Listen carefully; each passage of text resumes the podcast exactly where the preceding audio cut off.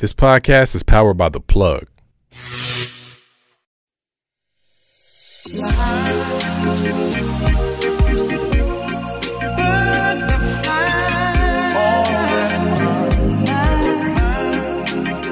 Check me out. Hey, podcast listening people. Connor Dube here. Hope you're doing very well and appreciate you listening in. Hope you're staying safe. Hope you're staying healthy and staying busy or occupied or relaxed, whatever it is you're doing to take care of yourself right now. I hope it is all going very well. Crazy times we're in, and we ourselves have been trying to find a way to balance everything out, which uh, we are here. We're back in action. We're rolling episodes forward, um, trying to determine if we're doing this thing through Zoom calls moving forward uh, for the time being or waiting till we get back into the studio. But either way, we are going to continue to keep bringing you the good stuff. And we have a great episode for you this week. Uh, please, first, do us this tiny favor. Make sure you, number one, know the drill. Go subscribe to the podcast wherever you're listening. We're on all your favorite podcast apps.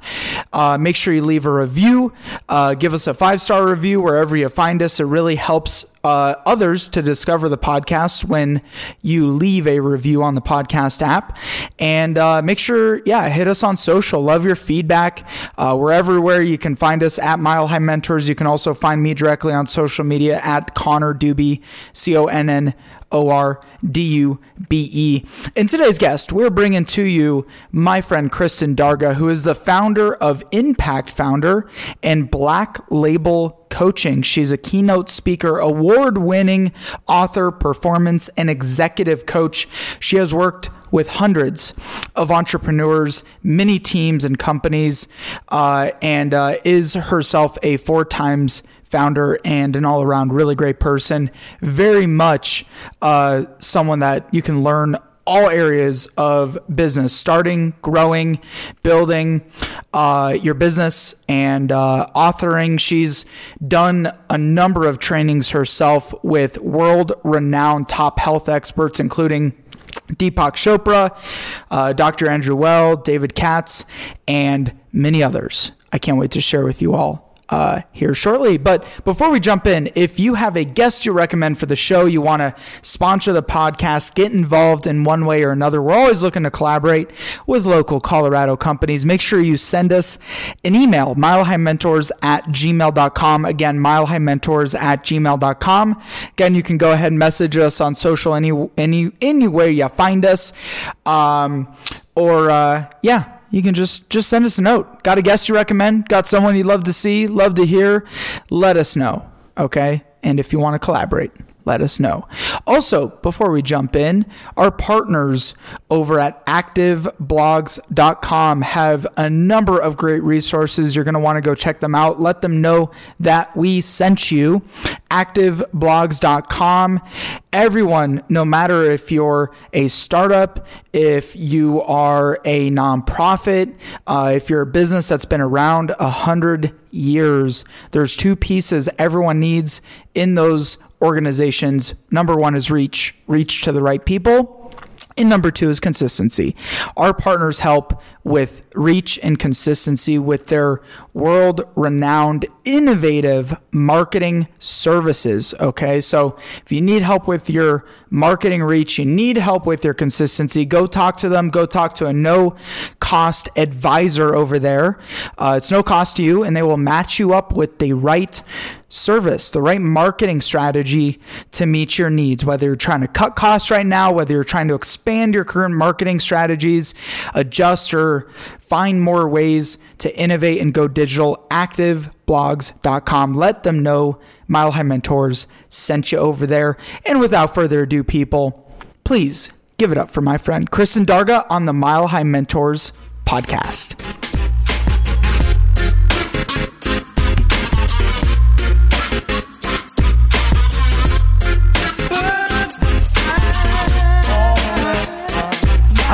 Excited, man. We've been talking about doing this for a while. Oh my gosh, it's crazy. Um, you know, let's just have a conversation. Let's just see where this thing goes. I think you've got a lot to share and talk about. I'm like, what do you want to hit on? Like, let's just talk. I'm like, I'm about that. Let's do it. Yeah, I don't really love um like the pre scripted podcasts. Not interesting. Nah. I mean, there's things I want to touch on. We'll touch on them, but for the most part, it's just um, having a good conversation. Let me just make sure we're good here. I think we are good to go. Good to go. Great. Done with that. Let's Cool. turn this puppy over. Get that. So yeah, you, mason jar water is like the way to go. 100. percent I'm not even making this fun of so you. I drink out of mason jars. I've drank out of mason jars for so long. It's just like you went great. fancy today with your Pellegrino. I went a little fancy with my Pellegrino. You're right. Yes. So this is the thing. There's a little lemon stuff in here, so it looks Okay. funny. But um, I have a water bottle that I use, and I really hate that I can't put in the dishwasher. But it's one of those like double paneled aluminum, like keeps your beverage cold or hot, and I love that. fancy pants. But I, I use these more because I can just toss them in a dishwasher. Mm-hmm. And I, I've been told that um by a woman at my gym that I'm like the dangerous water bottle girl. Like she thinks I'm gonna. It's pretty funny because I get it. It's dangerous, you know. Yeah, living if- the edge. Living yeah, on the edge. yeah. If ever like a fight breaks out, then you can just like bar scene it up and just smash the glass. Be like, That's back right. off, Yeah. back off. I got a weapon right here. Epic. Yeah, that's hilarious. Honestly, I mean, like I, because I always like mix electrolytes and stuff, and like plastic, even plastic, the water bottles that they make of, pla- they're not like plastic comes still in small micro doses, kind of ends up in the water. Yeah. Glass is still a little bit better, right? Far, far away from plastic. Yeah. Yes. Um, the aluminum's great. The glass is a great option. Plastic seeps into your water. Yeah. And don't ever put that in the microwave either. either. I mean, this is a very interesting start to what we're talking about. but don't put plastic in the microwave because it seeps into your food. Really? Even Yeah. like plastic, like Tupperware? Uh huh. Tupperware. Uh-huh. Tupperware? Tupperware. I think neither one of us know the answer. One of the two. Either way, just great, great, phenomenal start to the podcast. uh, I'm sure everyone's like sitting on the edge of their seats right Yeah. now, trying to figure out if it's Tuppa or Tupper. I know. T- someone, someone, Someone please Googled drop that. in the co- Google. Send us. Drop it in the comments. yeah. Yeah. What have you been up to lately? Oh man. What's new? Uh Uh, there's so much going on. I mean, everything's going really well. Uh huh. Last I saw you were doing vision boarding and uh, At our friend vision Jake's boarding. house. Yeah. Yeah, Jake. Hi, Jake. That was a blast. Um, right, we did. That was really fun. Yeah. I look at that every day. Yeah. It's in my kitchen on my fridge. Really. It's in my closet. So Mm-hmm. As I'm dressing, I can just be like, oh yeah, that. That's a great idea. things. I did a second one too. Uh, a few weeks ago, Mm-hmm. another friend was putting on a vision board thing. I'm like, all right. So it was interesting to see with the materials that I had and Yeah. in that and like how it changed from how I originally did it when we did it as a group. Mm-hmm. So Absolutely. A Yeah. lot of times I print them off from Pinterest too. Vision or, or Oh, yeah, pictures. pictures or words. Oh, yeah, absolutely. yeah. So yeah, things are going really well. Um, a weird start to the new year, but a good Hmm. one. So I say that kind of in a funny way. I started another company um, back um, in August, mid-August, and it's it's um, more than doubled since I started. So it's going really well. There's some really funny things that happen with that where I freak out a little and, um, mm, you know, I'm not comfortable with the fact that I'm growing so fast. But then that's what I've been setting the stage for for years. I mean, this is not my first radio. I wrote a book before yeah. this. Yeah. So the new company is a little bit different. Um, and we can go into that now or later, up to you. Let's build up to it because Great. I think people who you're pretty well. A lot of people in Denver know you, and Sure. Mile High City know you, but do they really know you? But do they? do they really know you? I don't know. Good So- question. Let's find out. so I mean, take it back a little bit about your background, your your childhood, and let's start there and just kind of build up to where we're at today. um, what part do you specifically want me to talk about? Um, where did you grow up? Okay, I grew up in Troy, Michigan. Okay. Mm-hmm. And yeah, Yeah, so outside of Detroit and a suburb. I grew up in a couple places, but that's where I went to high school. So that's what I what I say. And then uh, we also, what I think, if I think of home now, I think of this cottage that my grandparents bought when I was uh, like one years old. To to me now, that is the that's the place I think of when I think of home. Obviously, the, like Troy, my parents' home is home, but there's just so many memories there that were really special.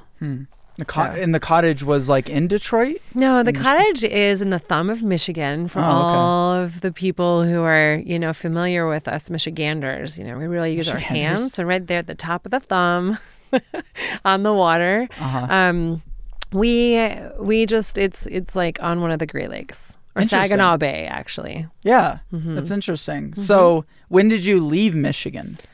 Oh, which time? Um, I left Michigan. The first time I left Michigan in the United States was uh, when I was 20 and I went to California and I had an internship at Transworld Media.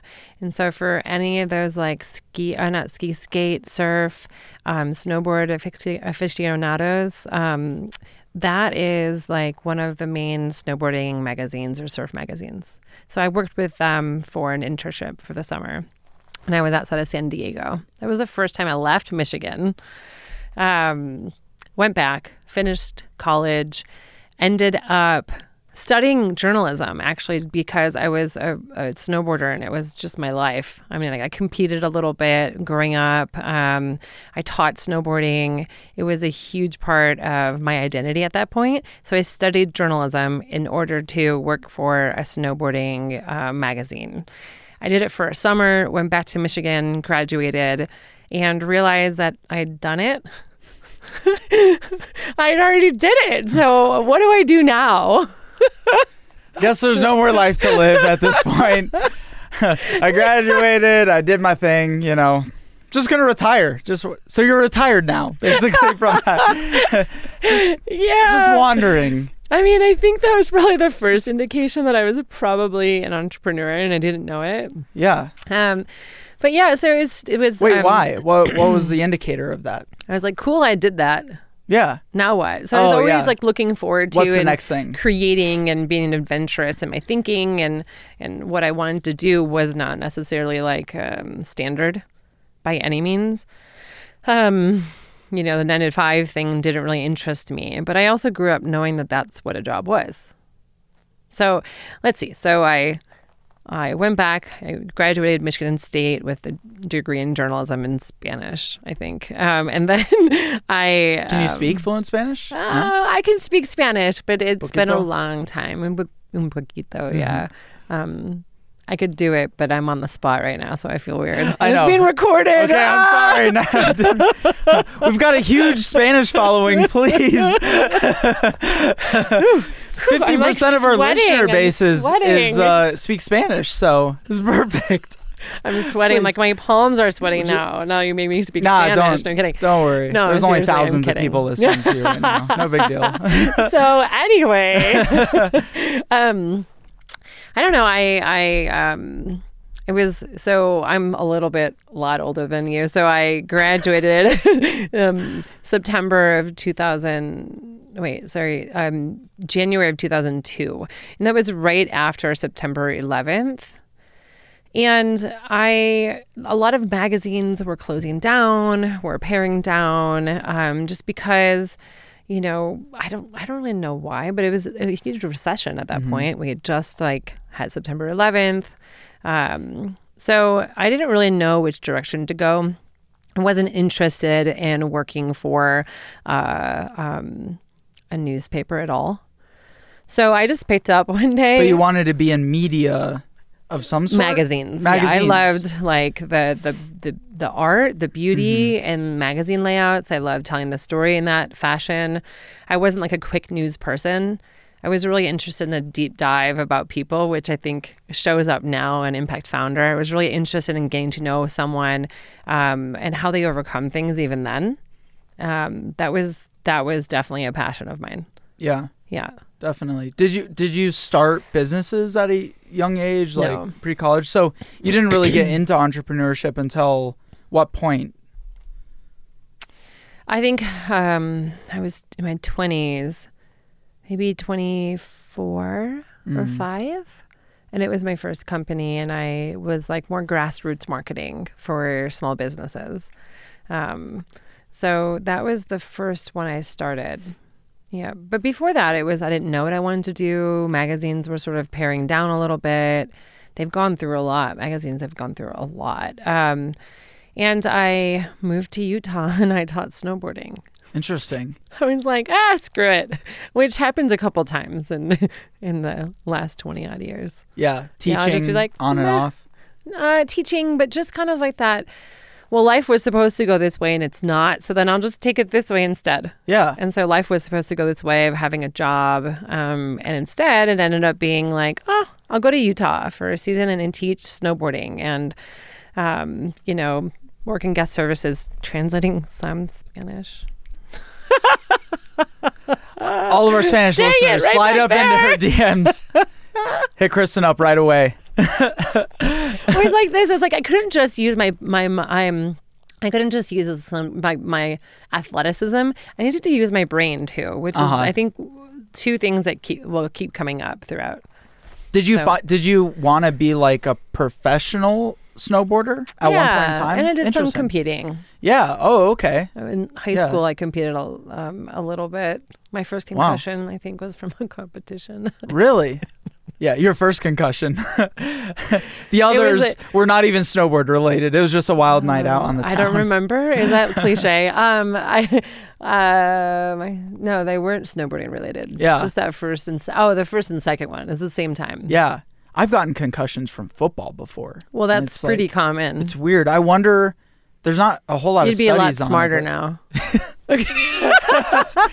Well, I don't know if that's saying much. Watch out! Watch out, world! I was Watch already watch pretty out. slow to begin with.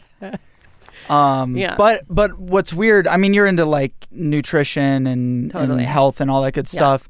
Because of that, I feel that lag in my brain sometimes. And I don't know if it's from concussions. And I used to be a big skateboarder when I was younger, so I was like throwing myself down like stairs in concrete like a genius Sure. Yeah. and smacking my head up. And Uh-huh. as I, you know, in recent years, it's like just like some days, it's like it doesn't always click. But you know what's interesting is I started supplementing lion's mane mushroom a lot. And Oh. it's the only mushroom besides psilocybin mushroom that is it's non psychoactive, but it's the only mushroom Cool. proven to regenerate and reconnect neurons in your brain. In fact, I took some earlier today and it's like the flow oh, state that really you get cool. into is really interesting. I've noticed a difference with it. Yeah, I don't know anything about that, but that's great. And you know, I'm like old, getting old now, so I should probably think Not about that that. That's only- yeah. that's only uh, here. Yeah, it's only here until You your to, like, body starts getting like sore, and you don't realize like, oh, I used to do that all the time, and now my Yeah. body's like, what the crap. But Um, lion's mane for lion's neuron. mane. Yeah, it's Got been it. really interesting. All I've been right, a doing note. I've been taking it for like I've been taking it for like 2 years now or something I'll like ask that. my doctor about that. yeah, doctor's not going to know nothing Oh, my that. doctor's a functional medicine doctor, so maybe. Yeah. Really? Yeah. Well, oh, you- okay. like, well, a nat- a homeopathic doctor then, not like uh she uses like it's- science and then Yeah. some supplements and Yeah. other modalities, if okay. you will. Then she may know. Then definitely you should ask She her about we'll ask her. Yeah. okay, back on topic. How did we get on to much? Oh yeah, uh, concussions and snowboarding, and you wanted to be a professional, and I'd imagine Colorado was a big draw to you because of the snowboarding scene. Sure, Colorado was a big draw, but at the time I actually moved to Park City, Mm-hmm. hmm and I had some friends who lived there already. One of my friends uh, was actually working in guest services and said that she may be able to get me a job. And so when I moved there, I packed up my car and I maybe had a job. I think my dad, my dad lost his mind for a little bit Oh there. God. How old were you at the time? I was 21. You just took the risk and just. I was like, you know what? I it. like, what am I doing here? yeah. This isn't going the way I want it to, so I'm going to go live life and figure it out and come back and do it. And I did, sort of. Hmm. And then what winded you up here? Well, well, that's even a longer story, but but basically, I went back to Michigan after Park City. Uh-huh. Ended up um, starting my first business. Worked for a, a nonprofit for at some point in um, development, and then I. Um, I think it was like 2008. At- At that point, Michigan, I lived in Ann Arbor, Michigan. At that point, Michigan was already starting to feel a recession. Um, you know, the big three, just the auto industry, Yeah. was starting to feel that crash. And I, you know, I was like, you know, it's the first couple of years of my company. At that point, I, it was moving along, but it really hadn't taken off. excuse me. And You think you feel like it was because of that? Just the oh, I don't know. economics of where you were. There's What a lot of that like? theories at this point as to why that didn't take off. Yeah. right? was it the best fit for me? Yeah. Was I did I know what I was doing? No. Um, So you're there pre uh, thriving industry, and then you kind of saw the downturn. Sure. And, yeah. What's your perspective on that and to where it is now? I'm hearing that too. It's yeah, I can. probably aliens in Like, the walls or something. God, know. is that you? Is that God again? Is God talking again? Um, so anyway, There's something in my ear. Yes, Satan. hello, I hear you. No, so at that point, Uh. you know, I was, you know, it's Ann Arbor, Michigan. It's a little bubble. It's kind of like Boulder, if you will. Um, and you know, it's university based. There's a lot of industry right there. Um, so there would be some impact there, but not as much as Detroit. yeah. So I wasn't really concerned about that. But, you know, at that point, um, I had actually had some. Personally, I think that was a really tough business for me to start. I was young. I wasn't really sure. Um, like, I think I was making it up as I went, but I studied journalism. I didn't start marketing. So there's part of it I knew and part of it I didn't. So whether or not that was the best fit, you know, there's, again, a lot of theories I could have on Julius, I think your mic is still on in here, bro. if you can hear us, whatever you got out there, we can hear. We can hear you.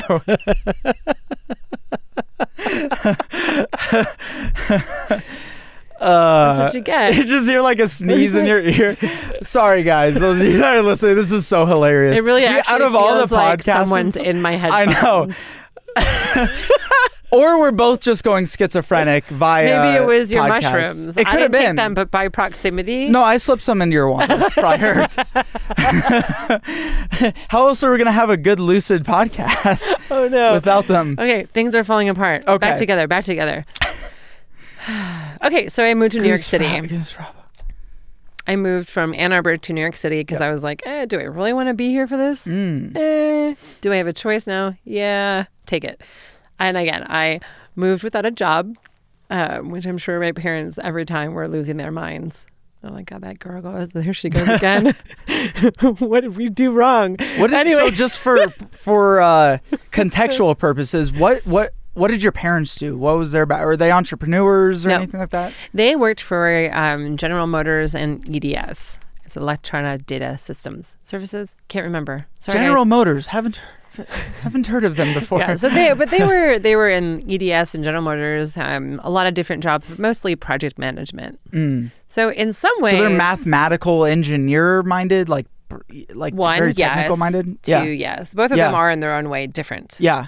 One is more creative engineer brain. The other one's more mathematical numbers. So anyway, my dad was had they did have their own businesses when I was young. They went on to have like a stable, like very good jobs. They were in project management, which is pretty great from that. It, it's always changing. It's ever changing, right? Yeah. Project management means a lot of Sure. It's like saying marketing, right? Uh, yeah. Well, in, in this case, I would look at it more from the fact that where it's where it's ever changing is that when you're working with technology, and they were, it was always ever changing with the technology that was changing. So they'd be managing projects based upon the technology, some VR, like way back in the day. So Really? just really cool projects, which I think they're more of. They may be more in that entrepreneurial mindset, but they took a job. Um, and so I grew up with a family that were like, you went to school, you went to college, you got a job. And so I did that ish, sort of. I did the first couple parts of it. And then I tried getting jobs, and I was always kind of bored. Interesting. I was like looking for the next thing, like really creative, really inspired. In and a lot of times that got me in trouble. Yeah, the magazine industry wasn't like Thriving. th- it wasn't thriving. No. And uh and so that so what did you do in New York when you landed there? Yeah. So at first, um, I didn't have a job, and I think I temped a little bit. That's fuzzy. Um, and then um, I ended up temping, yes, and um, kind of um, for Columbia Pictures, and then I was hired. So I was in the publicity department there. Wow. So we worked with A-list actors uh, with their, you know, red carpet events and with press. And that was an experience. Um, there are some actors that I will respect and, you know, just, gosh, they were amazing. And there were some that I just do not. Um, Who should we know? Who are the- fakers? no, I will never do that. Um, Okay, who are the awesome ones? Yeah, Will Smith, hands down. Oh, definitely. hundred percent. Just I feel like man, he's the one I would have like, like, uh, what, like, what's the word? Like, man um, crush. not man crush. Oh, no, okay. like, uh, like, um, be super nervous to meet or, um, I don't know. He's one that I would probably geek out about Yeah, well, that know. respect. because I've yeah. met a lot. I've met celebrities and whatever, and it's like you Yeah. know they're just people. But like he's probably one I'd be like, oh my god, oh my god, that's Will Smith. Like, yeah, Adam this child- Sandler was great. I mean, there's like the people that you meet in that scenario. It's like they are just people, and some of the just people don't think they're just people. and I'm not good at the bullshit. I just, I never have been. Um, I'm not now. Um, I've maybe learned more tact over the years, but I, I just think it wasn't really for me. Um, the environment um, just wasn't my environment. I'm, I, it was great. I was in New York City and I learned like, you know, the hard way. And I think if you ever talk to anyone who lived there, you know, it's like leave before it makes you too hard. Um, but I needed to actually have that. Those six years of kind of, or well, I don't even know, four. Something happens when you get older. Time is just like, I don't know, it was like four or five, maybe years. Who knows? I don't remember what I had for breakfast yesterday. If it makes you feel Yeah, well, it's a good thing you're taking those mushrooms. Definitely. So, um, so yeah, so I, I guess, um, I was there for about six to eight months, Mhm. and it wasn't for me. Um, not the healthiest environment, and I don't want to talk too bad about that that job. I think it was really good for me to be there. Um, I learned a lot from it. I'm so happy I left. Um, it wasn't worth it to me. It wasn't my thing. So I ended up leaving that. Do you feel like it could have been New York too? uh, well, it was all at the same time. Yeah. So again, it's like, how do you separate that? I I think it was the environment of the department that I was in. Really? It was, you know, it was Devil Wears Prada. Really? You know, That is I, based on, I think, pretty real stuff. listen. This is gonna, but I don't even care. I love Devil Wears Prada. It's such a good movie. It's such a great movie. Yeah, it's one of my. It was it's my one of my mom's favorite movies too. We've watched it together probably ten times. It was my life. I Yeah, mean, uh, really. unfortunately, That's in the beginning, it was very You're working like for. Miranda. Not really, Miranda. but yes. Not really, but Mm. yes. Okay. uh, in theory. Yeah. Um, so yeah, I mean, it definitely wasn't the right fit for me, but it was a great opportunity. Um, I got the heck out of the in- entertainment industry. Uh, wasn't for me. Um, you know, um, and I ended up taking a pretty big pay cut. Um, and working for a small company that I was a first full time hire. Hmm. And I think back to that now as I'm hiring. you know, and you know, I, we we grew that company um, from I think the two plus part time folks, two full time plus part time, couple part time folks to I think a 10, 10 person company, a, a slow, steady growth over the years. Rarely lost clients, always kept them. It was a really great company to be a part of. What was the company? It was a consulting and outsourced staff for nonprofits. Hmm. Interesting. hmm And I didn't have a lot of nonprofit profit um, experience. However, I had some and enough to kind of start moving there. And I, you know, I don't know. I don't know if he just took a chance on me because I look at it now and I'm thinking, well, why? Why would he hire me? But I had some nonprofit experience, and I I I ran up to five nonprofits at a time. I um, consulted with some on their on their processes and their services and their fundraising, and um, it was great until it started to feel like Groundhog Day. You know, same organization, different board, same conversations. And I felt that sort of entrepreneurial. I, I, you know, some people call it the itchy, itchy feet, itchy foot, like when you have to go travel. Mm. And so when I wasn't using my creative brain, I had to get the heck out. I had to go somewhere. I had to travel, and yeah, I mean, that was like something for me in that. Like I always had to move around every six years, and this is the longest I've lived anywhere, Is in except Denver? for where I grew up. Yeah. Do you see yourself being stationed here for the long term? I do. Long I run? mean, we don't know what the future holds, but if I were to create it that way, yeah. Yeah. Mm-hmm. What is your thought? So, a lot of people listening are probably thinking about nonprofits, starting nonprofits, involved with nonprofits. you don't want to know what I and uh, I do. I'm very interested because it's it's I think I'm jaded. well, that's interesting though. But you have experience, and I and I am too. And you know, there's a lot of great, great game changing nonprofits out there, and then Mm. there's some interesting situations, but also the fact that like people aren't running nonprofits like it's a business and like a startup and then they're like if you can't do that and you can't raise capital you can't serve the people that you're intended to serve what's your perspective on that Um, I would say that we always ran the nonprofits like they were a business. And we got into some conflict there with some organizations that were super passion focused who couldn't self correct. So, you know, that's like the beauty of consulting. And the terrible part about consulting is that you put your time into something and people are like, well, cool, great ideas. We're not going to do it. And you're the expert on this and you know what you're talking about. Right. So we got into some issues with that.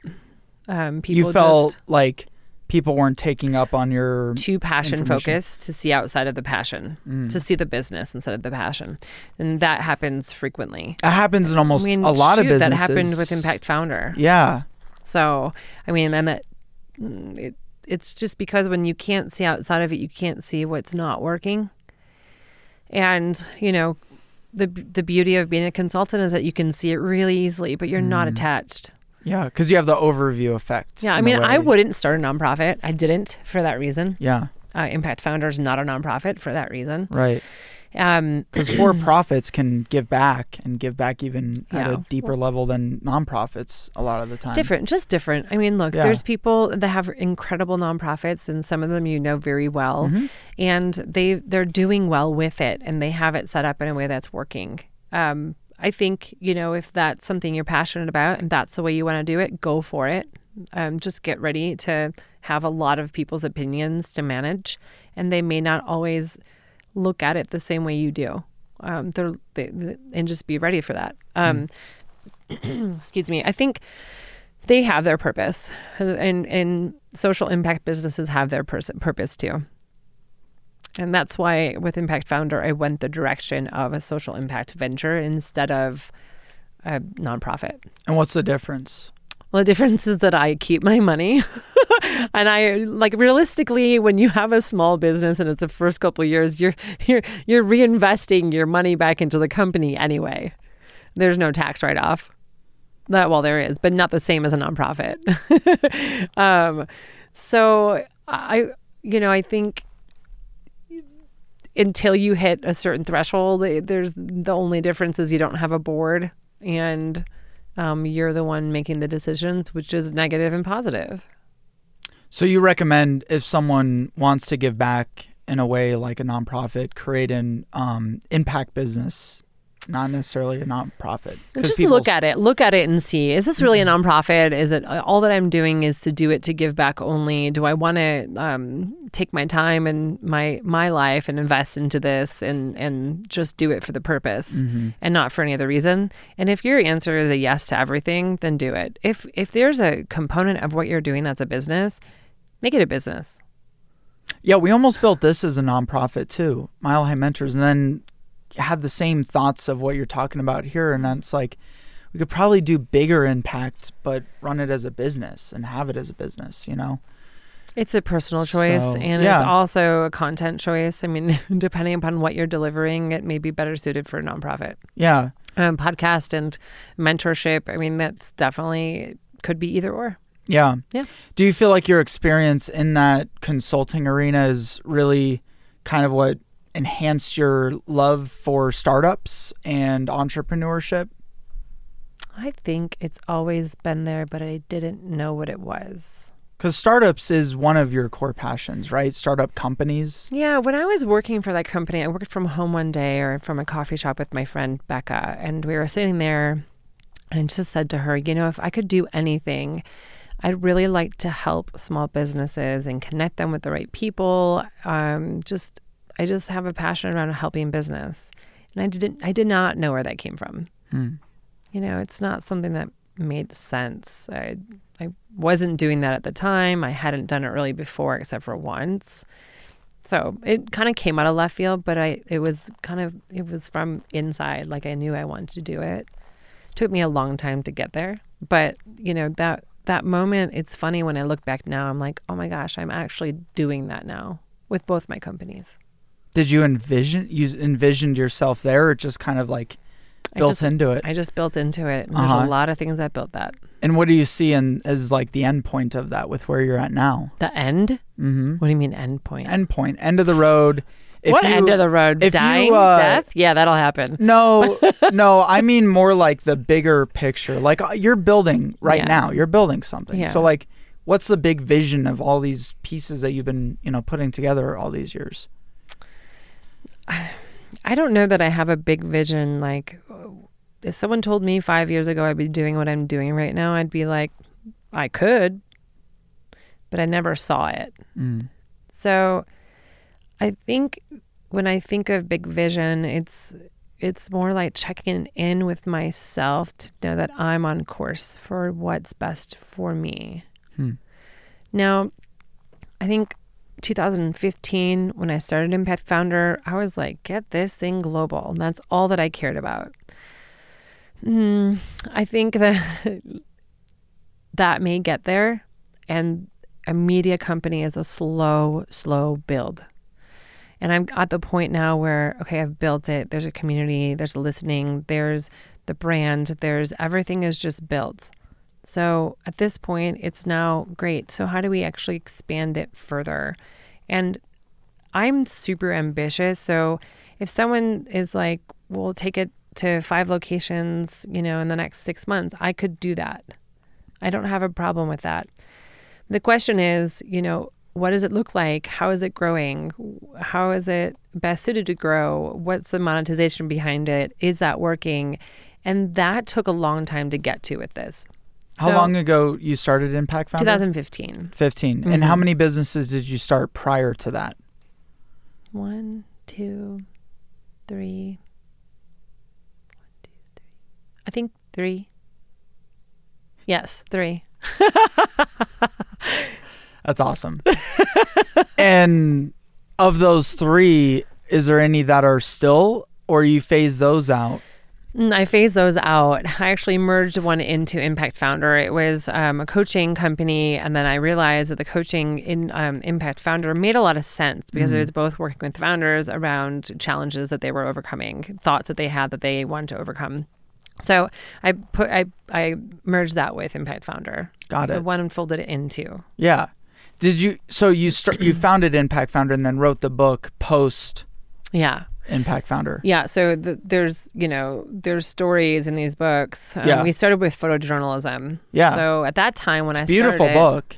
Thank you. Yeah, I love your like. uh, I'm I'm trying to write my first book right now, and it's so interesting how people think about writing and producing a book. But the way you did it, it's um, it's like a mag. It's a- it's almost like a you're doing like a magazine spread, right? I wonder yeah. why. Oh, who would have thought? but that's cool. It's like you you can um put that out there and Yeah. have it as a book and have it as part of your message. And it wasn't like you had to sit there and write page after in hundred pages in like in text form. You just did it in a different way and still has great impact. And I love like it's on my bookshelf and you can literally just open a page up and any random page and just be like, oh wow, and like totally get something out of it.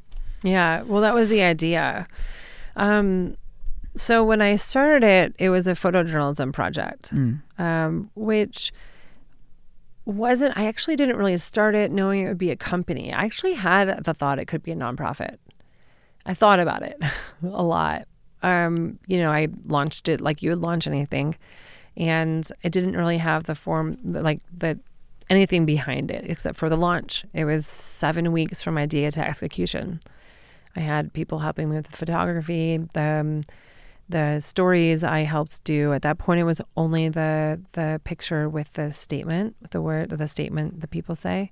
Um, well, one of the statements for the people listening. Um, it's one of the ones that I always go back to is uh, we were hitting revenue targets, and I'm driving my daughter's car to stay afloat.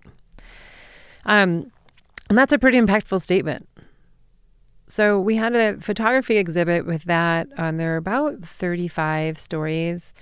And after these are all local. These aren't all local. they were at that point. Yeah. Um, some of them aren't now, but most of them still Yeah. are. We do a lot of our work during events and mostly local events at this point. Hmm. Excuse me. So mm, there, there were the count for people who'd gone through that space during the week were about seven thousand people for Denver Startup Week 2015.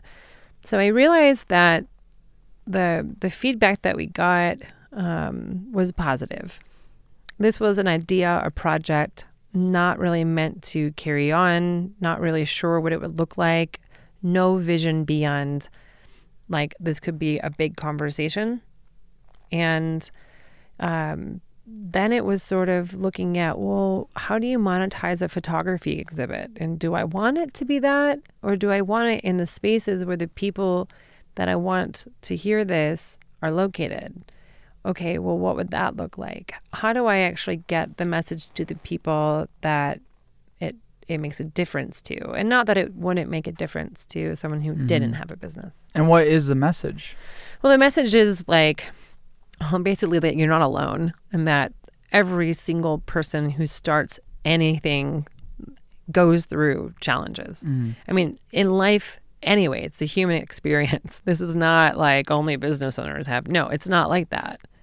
It's the human experience. So it was like just being able to let entrepreneurs know that they weren't alone. That was the whole concept. And there was something that happened in your life that, Yeah.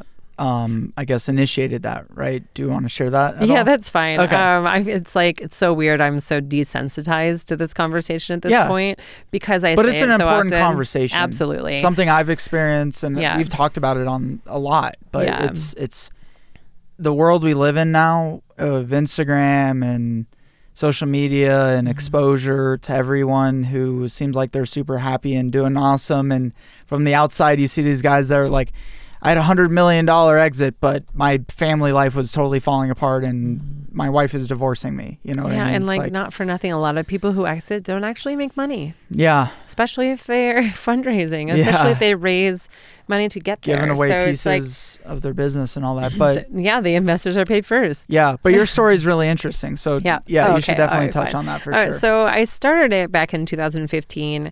A year prior to that, that I was I was in a relationship with someone who almost took his life, and his business was doing really well. Um, and for him, I like one of the factors is that he could not keep up with the growth. It was just overwhelming for him. I mean, emotionally overwhelming. Um, so um, he didn't take his life, um, and he's you know his business I don't know what happened with it. I just know that he went on to, you know, travel the world and do great things. Um, a year after that, it was the summer of 2015, and there were um, three deaths of founders under the age of 32. One died in his sleep. Um, he was a founder, one of the co-founders of Grooveshark, and and um, I've become best friends with his co-founder. I didn't know him then. The other two died by suicide. And they they were all over the country. You know, and I kind of looked at it from and and at that point I kind of forgot. I forgot about my own experience. It was definitely in my brain filed away. yeah, you just kind um, of buried it. You know, it became like it was filed away back there and they that hearing about these deaths made me, you know, um, probably just queued it up without identifying that at the time. Um, it was just something that resonated with me. It, it was something that became important to me, and I'm I'm guessing that that's why. Um, so I um, I was actually in a program, a personal development program at the time, and I had projects to do. We, like I was in the middle of another project. It was like food and gardening or something. I don't know. Um, and and um, I actually had to like petition to change my project because we were almost halfway through the program, and I did, and I completed it, had a launch, and it was very success- successful by all means. Right. Yeah.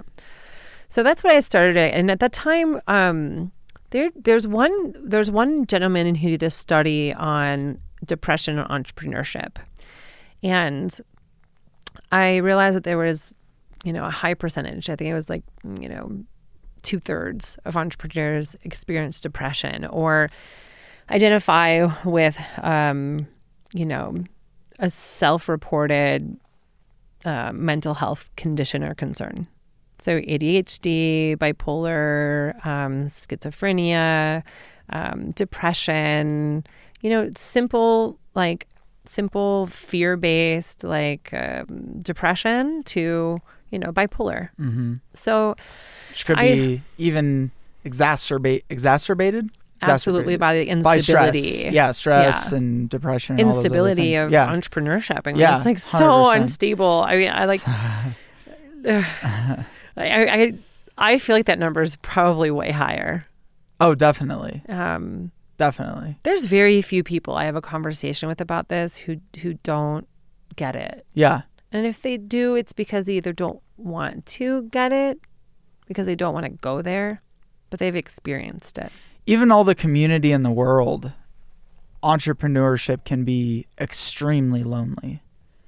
Uh, even with all the community I mean, support in yeah, the I world, mean, you work from home. family surrounding you, like all those things. So a lot of people work from home. Um, Not even within their family doesn't get it. Yeah, not Yeah. even physical proximity. You can be out at an event with a bunch of people, Sure. and like probably 90% of the people there are actually in their heads you know think you you attend local networking Mm-hmm. and all that stuff you've been to startup week and all that it's like Mm-hmm.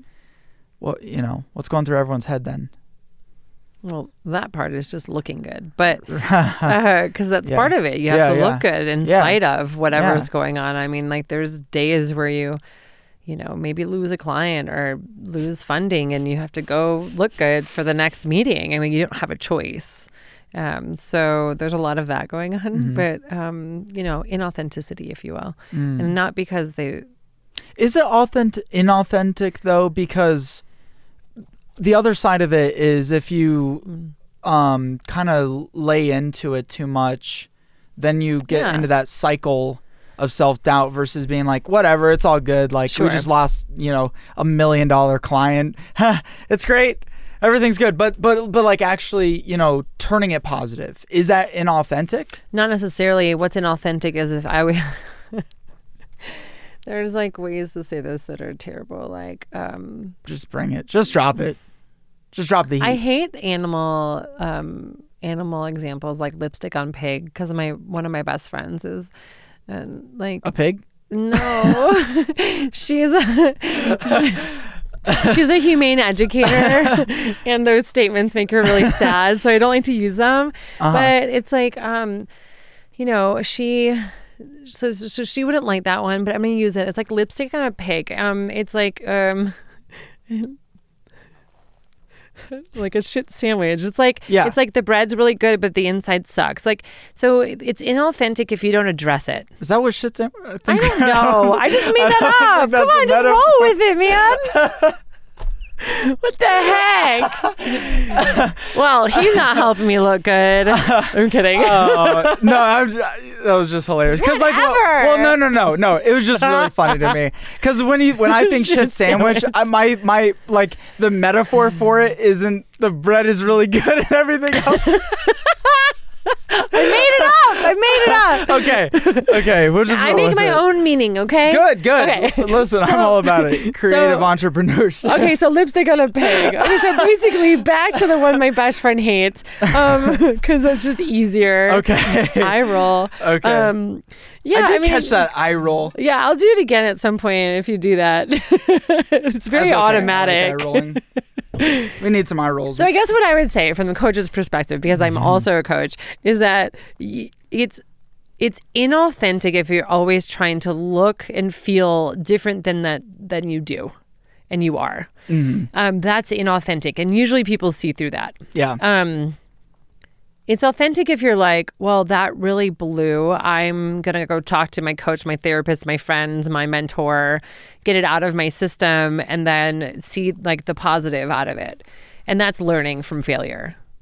Those are very distinct, I think. Hmm. If you're always just trying to push forward and feel better, even though in spite of, that's not learning from an, an, an event that happened that was you know, terrible. I mean, there was a time where I had a company who was like, "We'll fund you and put a salary on there for you, and let's do this together.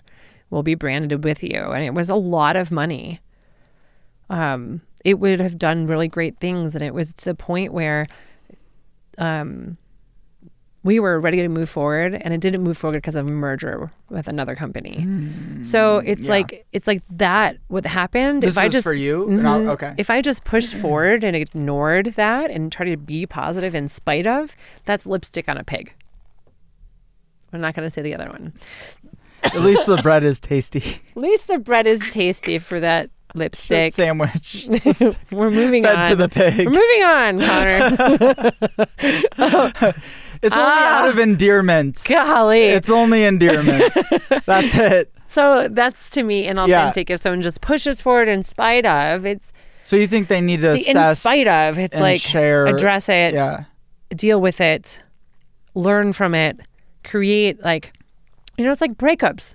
Well, they suck when they happen. But then you're like, oh, this is what I learned from this opportunity with that person. Mm. Most people bury it. yeah. And then that's go there's that's the whatever, lipstick on a pig Yeah. versus actually being authentic Yeah. and dealing with it.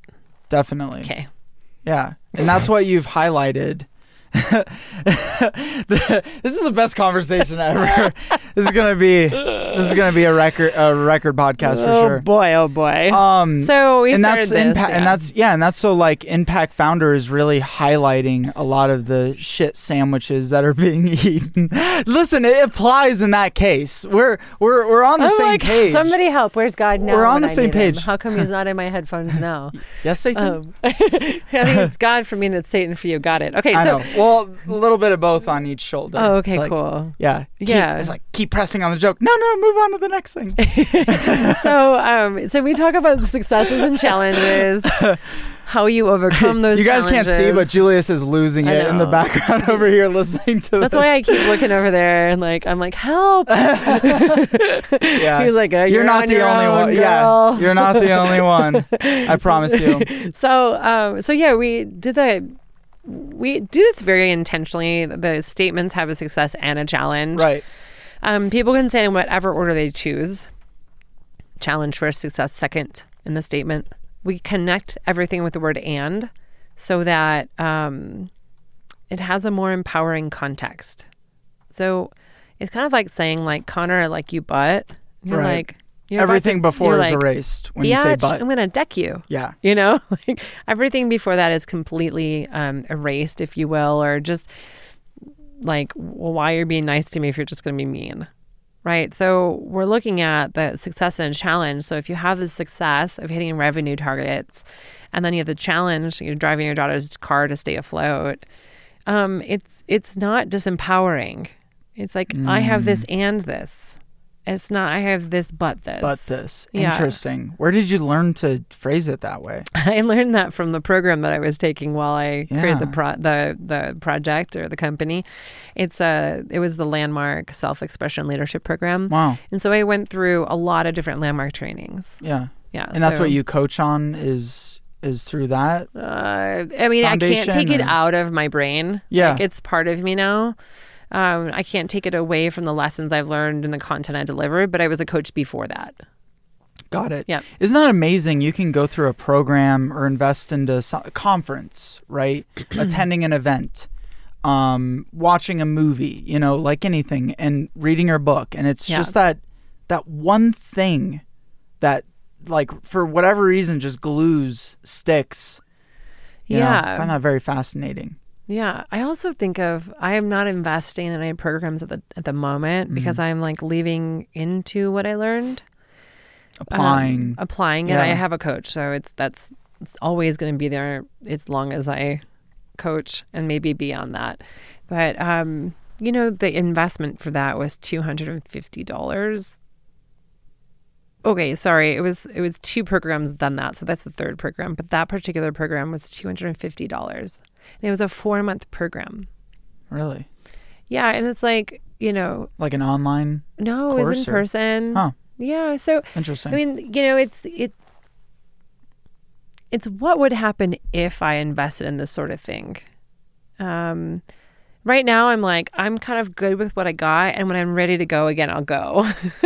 um, I think there's a such thing as too much. There's a such thing as trying to fix yourself, and I think that if you're going in that direction, don't do it. Um, but if you're going from what if I did this, and what if I thought of things this way, what would be possible? you don't even know what could be possible. I had no idea I'd build anything like this. Um, it's kind of a, it's I don't know. It's amazing when you think about that. No, I'm not saying that those five years have been easy.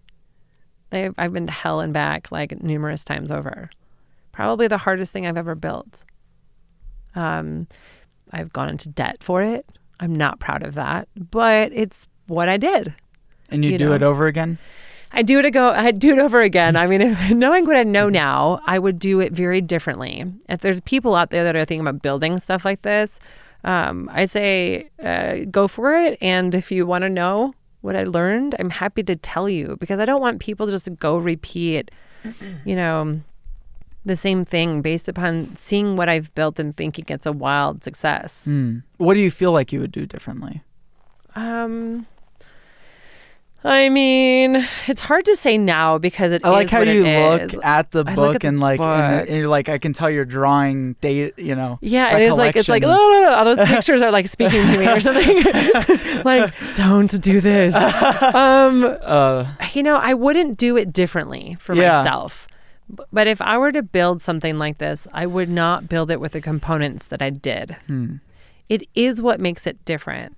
However, it is so hard to scale it. You know, I won't bring people in and not pay them anymore. I did that for a while, you know, just because they wanted the portfolio or whatever it is. And that's great. I think that's really important. But when you're building something like this and you want it to survive and you want it to last, really think about how to build it so that you can maintain it. Hmm. I I would not build it this way again. I love what it is, and I think it stays how it is. You know, it's done well and it's doing well, and I wouldn't want to change that too much right now. It's a brand and it's been built. Things could change over time, but what is happening now is working. We have our podcast, we have our photos still, and we've pared down a lot of different things. That's so, awesome. yeah, so we're really focused on being a media company. Yeah. Yeah. The coaching isn't necessarily a top of mind. it's We're a looking at- byproduct of just being a media company first. Well, and it started with bootstrapping through the coaching because that was plan A. That was like step one. I had that. I merged it. We had income. We could keep building that way. I could survive doing that. Right. And it was income for the company. Now I'm looking at more of partnerships. Like, what would it look like for me to partnership with, with people who are serving entrepreneurs that we work with? What would it look like, Like, for those advertisements? or, you know, Yeah, so it's sort of looking at it from the more partnership advertising side of media. agencies that are working with them already. Yeah. Yeah. Yeah, investors, agencies. Um, We're making that shift in our business. It's, su- it's such a it's so funny when I do this podcast. Mm-hmm. Sometimes it's like without even without even lining it up, it seems to line up with what's happening in my life with the guests that I have on. Isn't that funny? It's so crazy. Same with coaching. It's like I get that of piece bitch. of data I need from this, and same with anyone listening too. Like, and it goes back to your aha or just that piece of data you got from that whole f- four month program. One piece makes a whole difference in a lot of things that you're um outputting on the other end. And Sure. It's like, but you have to invest in yourself first to do it. But you have to have that balance of invest taking the leap to invest in yourself, but not also over indulging. Yeah. You know, there's those people who all they do is attend seminars and it, watch inspir- go home and watch inspirational videos, and they think all of a sudden something's going to happen for them, Sure. rather than that, than actually applying it. Right. So that's actually a really important thing. I was just talking about this today with one Mm. of my clients. You know, it's one thing to have the information, it's one thing to read the book, it's one thing to go to the seminar. but how are you going to integrate that into your life? And I think that's you know when when I think about what I do with Black Label, that's that's Black Label coaching. That's uh, that's something that is that ongoing um, change, and it takes time. You know, to you know, how old are you? 26. Your brain has been programmed for 26 years. Mm-hmm. It's it's it's programmed when you're born. DNA, epigenetics, if you believe in that. Um, so it has some programming. Epigenetics is like ancestral DNA, is that right? Mm-hmm. Yeah. Yeah. So like Yeah. things you're, you know, like my family escaped Germany in World War II, and like that, the stress of that could easily apply into my Sure. genes and all that good stuff. Sure. Not good stuff, but yeah. Is that right? Well, there That's could be some good stuff in that. Am I wrong? That is. Okay. It's that ancestral, it's that genetic, like Yeah. survival or genetic um, markers or memories that your family has. Yeah. Um, I totally believe in that. so I studied yeah. that with Deepak Chopra, right? So Yeah. it's like that. That is. So if you're looking at um, how you're programmed, like all these different factors come into play. You're born, you're in a hospital. How you're born makes a difference to your health. Um, like all these different things are programmed into your body. Mm-hmm. We have computers now so we understand programming from that perspective. So you like you go to this i'm going to use tony robbins. Um, i'm not totally a fan of him but he's not for me. I think he's good for some masculine.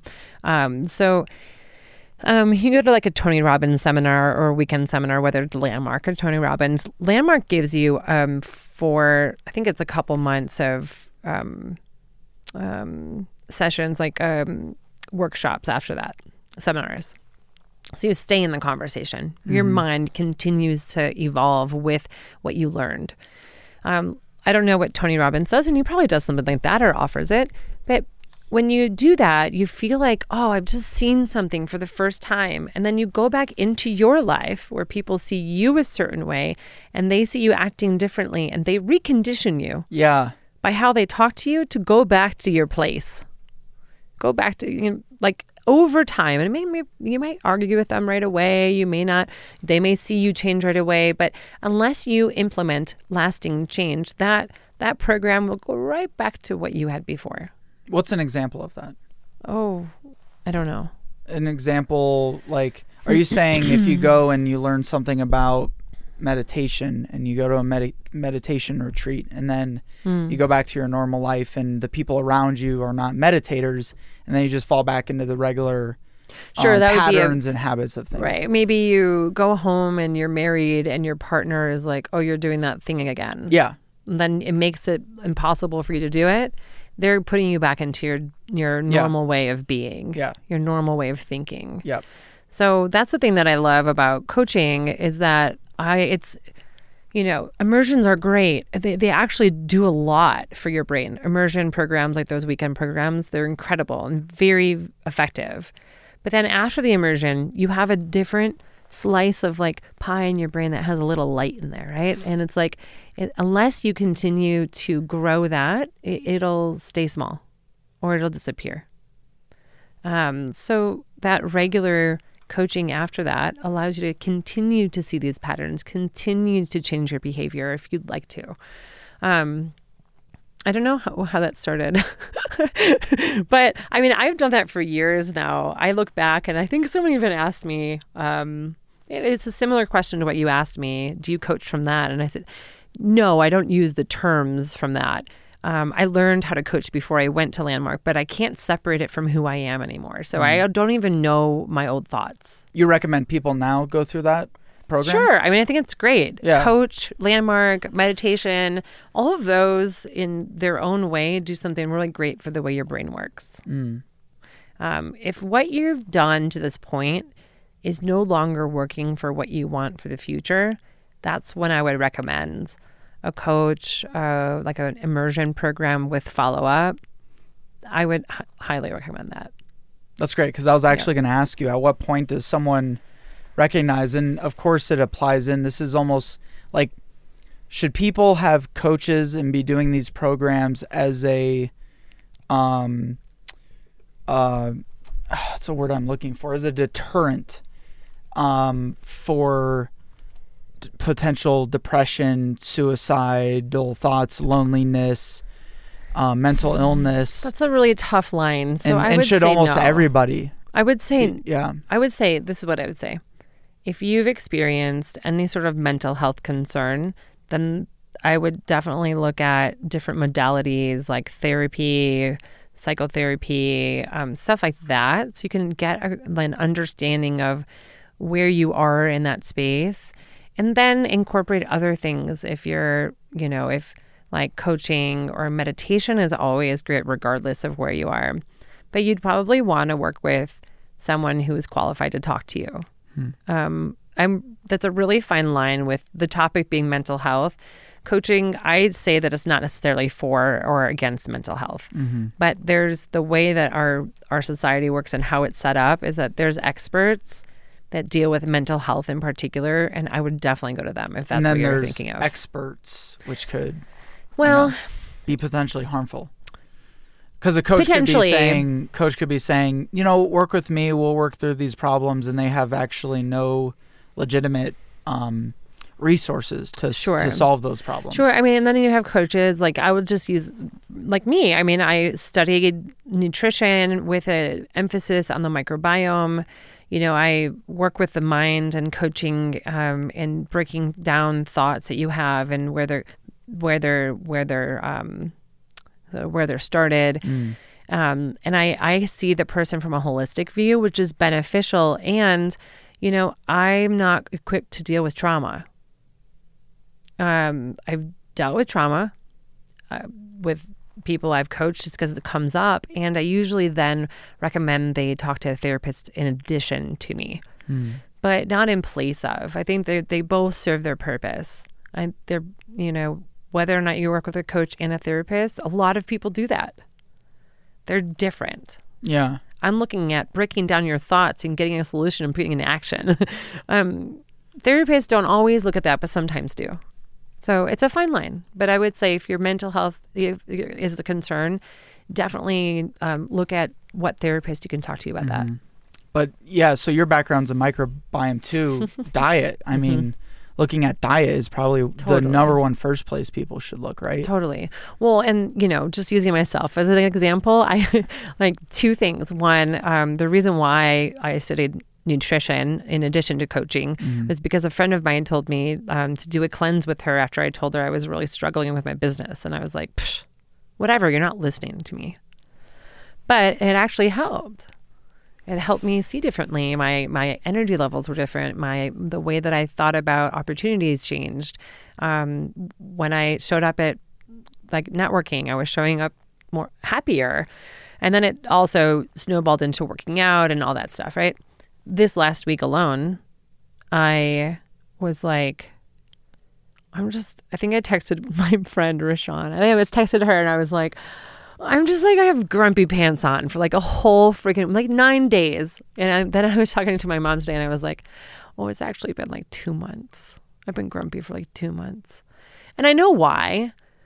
Um, but just in the, the last week, I was like, well, I haven't really worked out as much as I normally do, and so that's probably affecting my brain chemistry and my energy levels. And oh my gosh, it's been cloudy every day in Denver, and like it's never cloudy here. So yeah, right?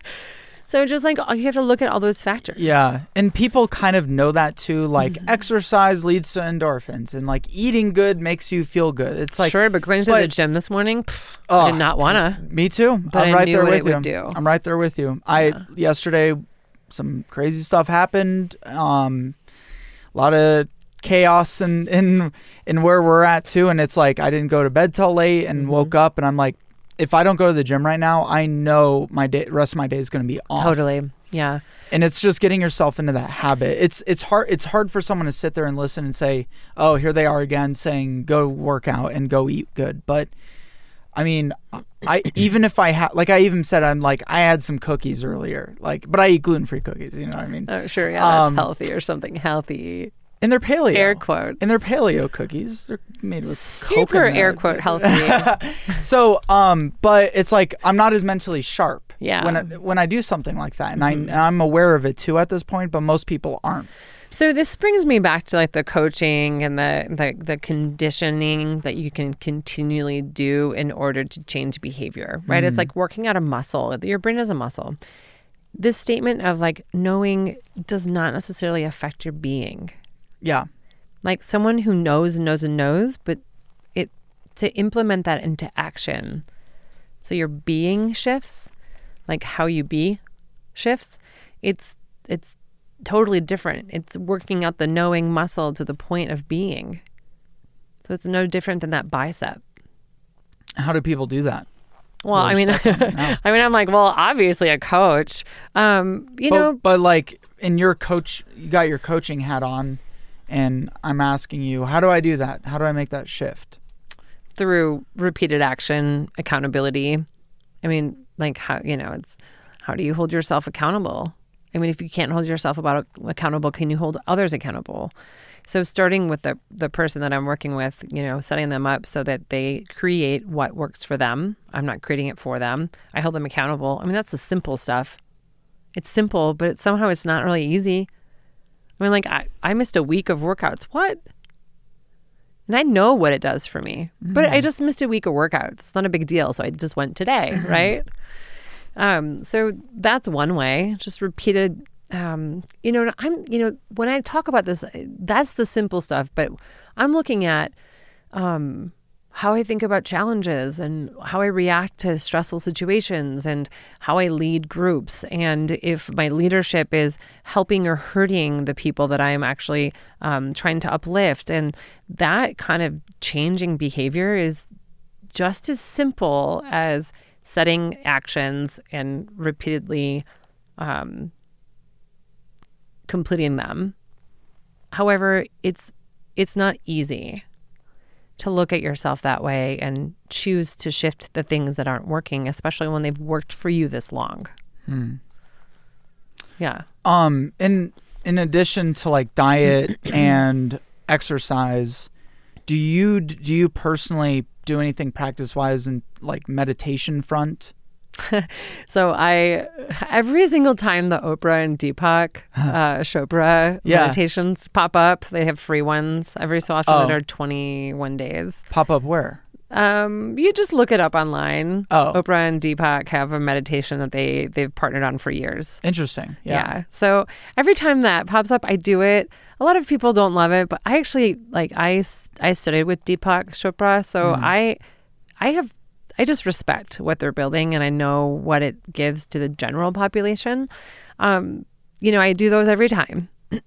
um, I have Insight Timer that I meditate through, and I use that for anxiety. If I start to like have shallow breathing and just feel a little stressy, I just uh, pick up my phone and use Insight Timer for a free meditation. Timer, Yeah, there's like 10 minutes, five, one minute, like Yeah. just to like help my breathing. You've heard me a couple times take really deep breaths. It's because I'm breathing up here and not my belly. So I have to remind myself. It's like how my anxiety works. Definitely. And then um, I just had two people talk to me about uh, Dr. Joe Dispenza, and he does really long, super deep meditations. I'm getting into that now just because Yeah. why not?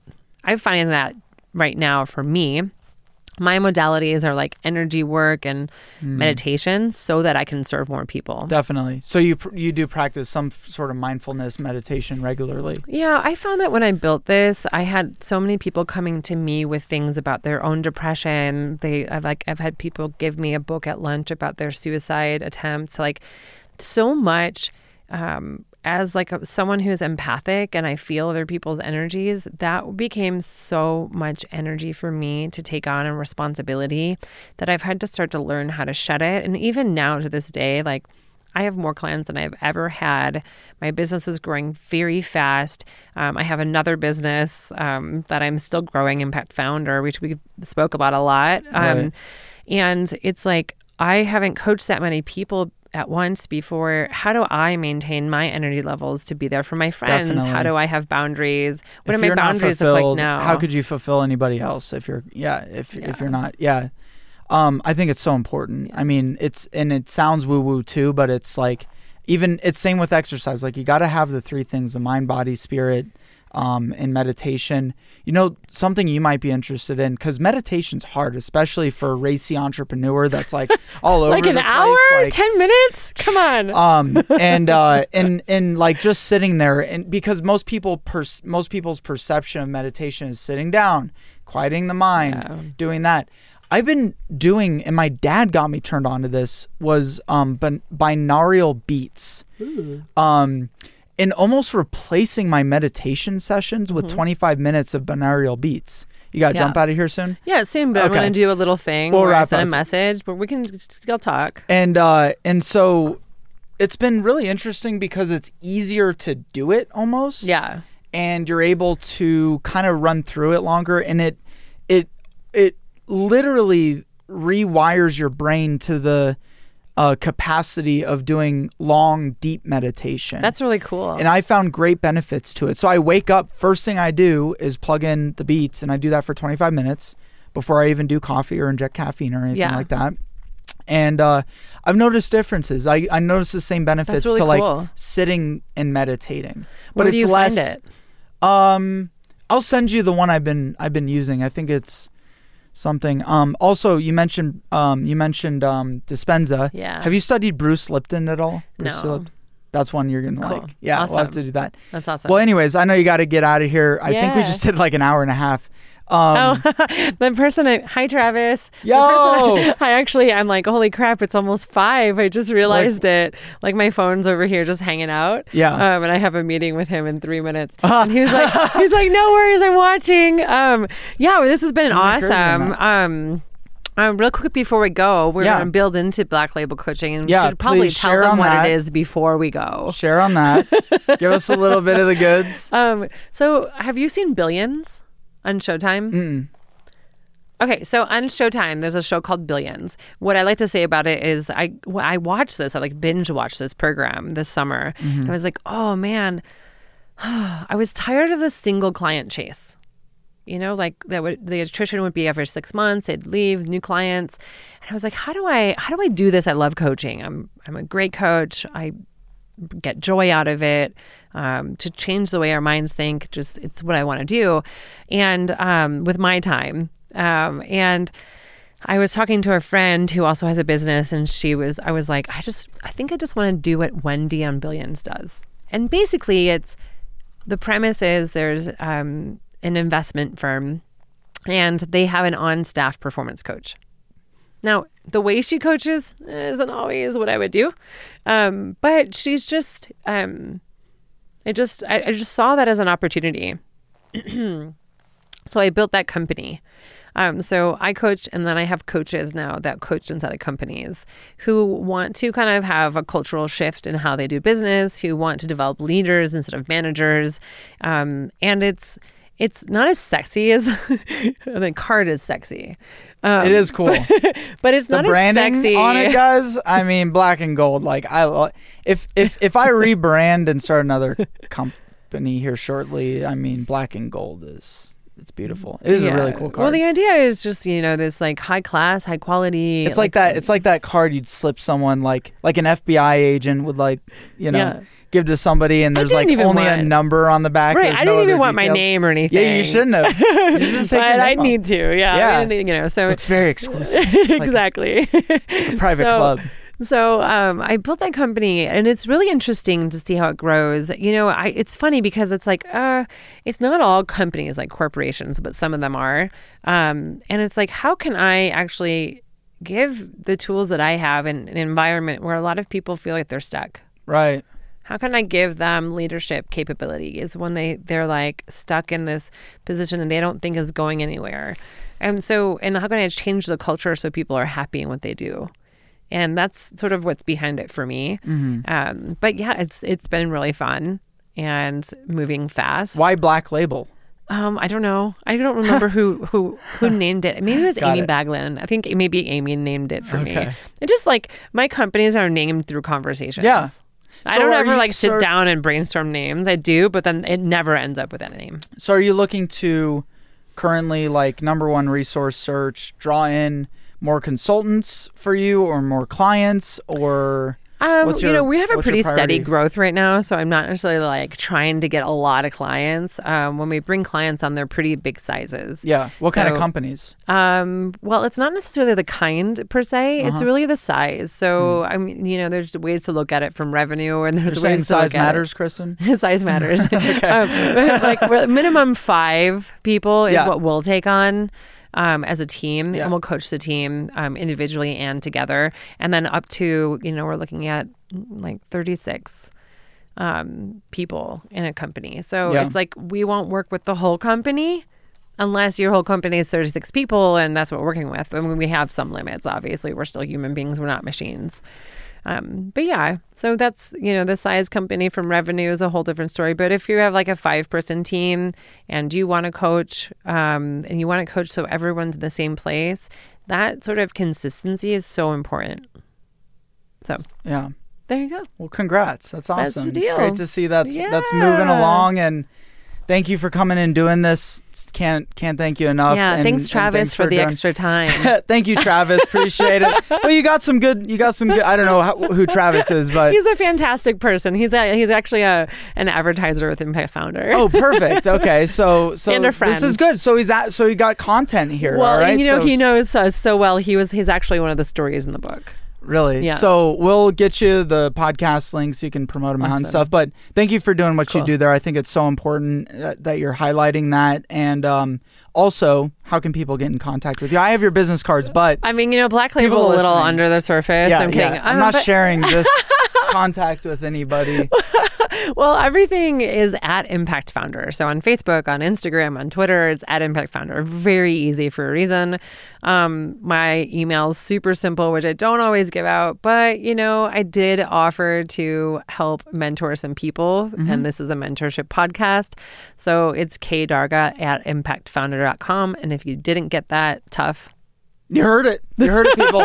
Everyone, thank you so much. Love y'all. Thanks for listening in. Thank Don't so forget, much. subscribe, leave a review, share the podcast, give her a shout. Everyone listening too. See you guys next time. It was really fun.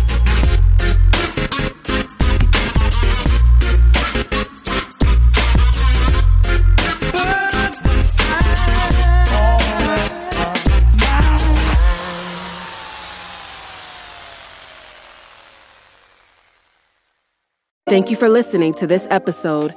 If you or your company are looking to jump into the podcast world, now is the time. The Plug Agency is here to connect you to the full power of podcasting. You just record and leave the rest to us. The people are listening and want to hear from you. Theplug-agency.com. That's theplug-agency.com. Click the link in the episode description for an exclusive offer.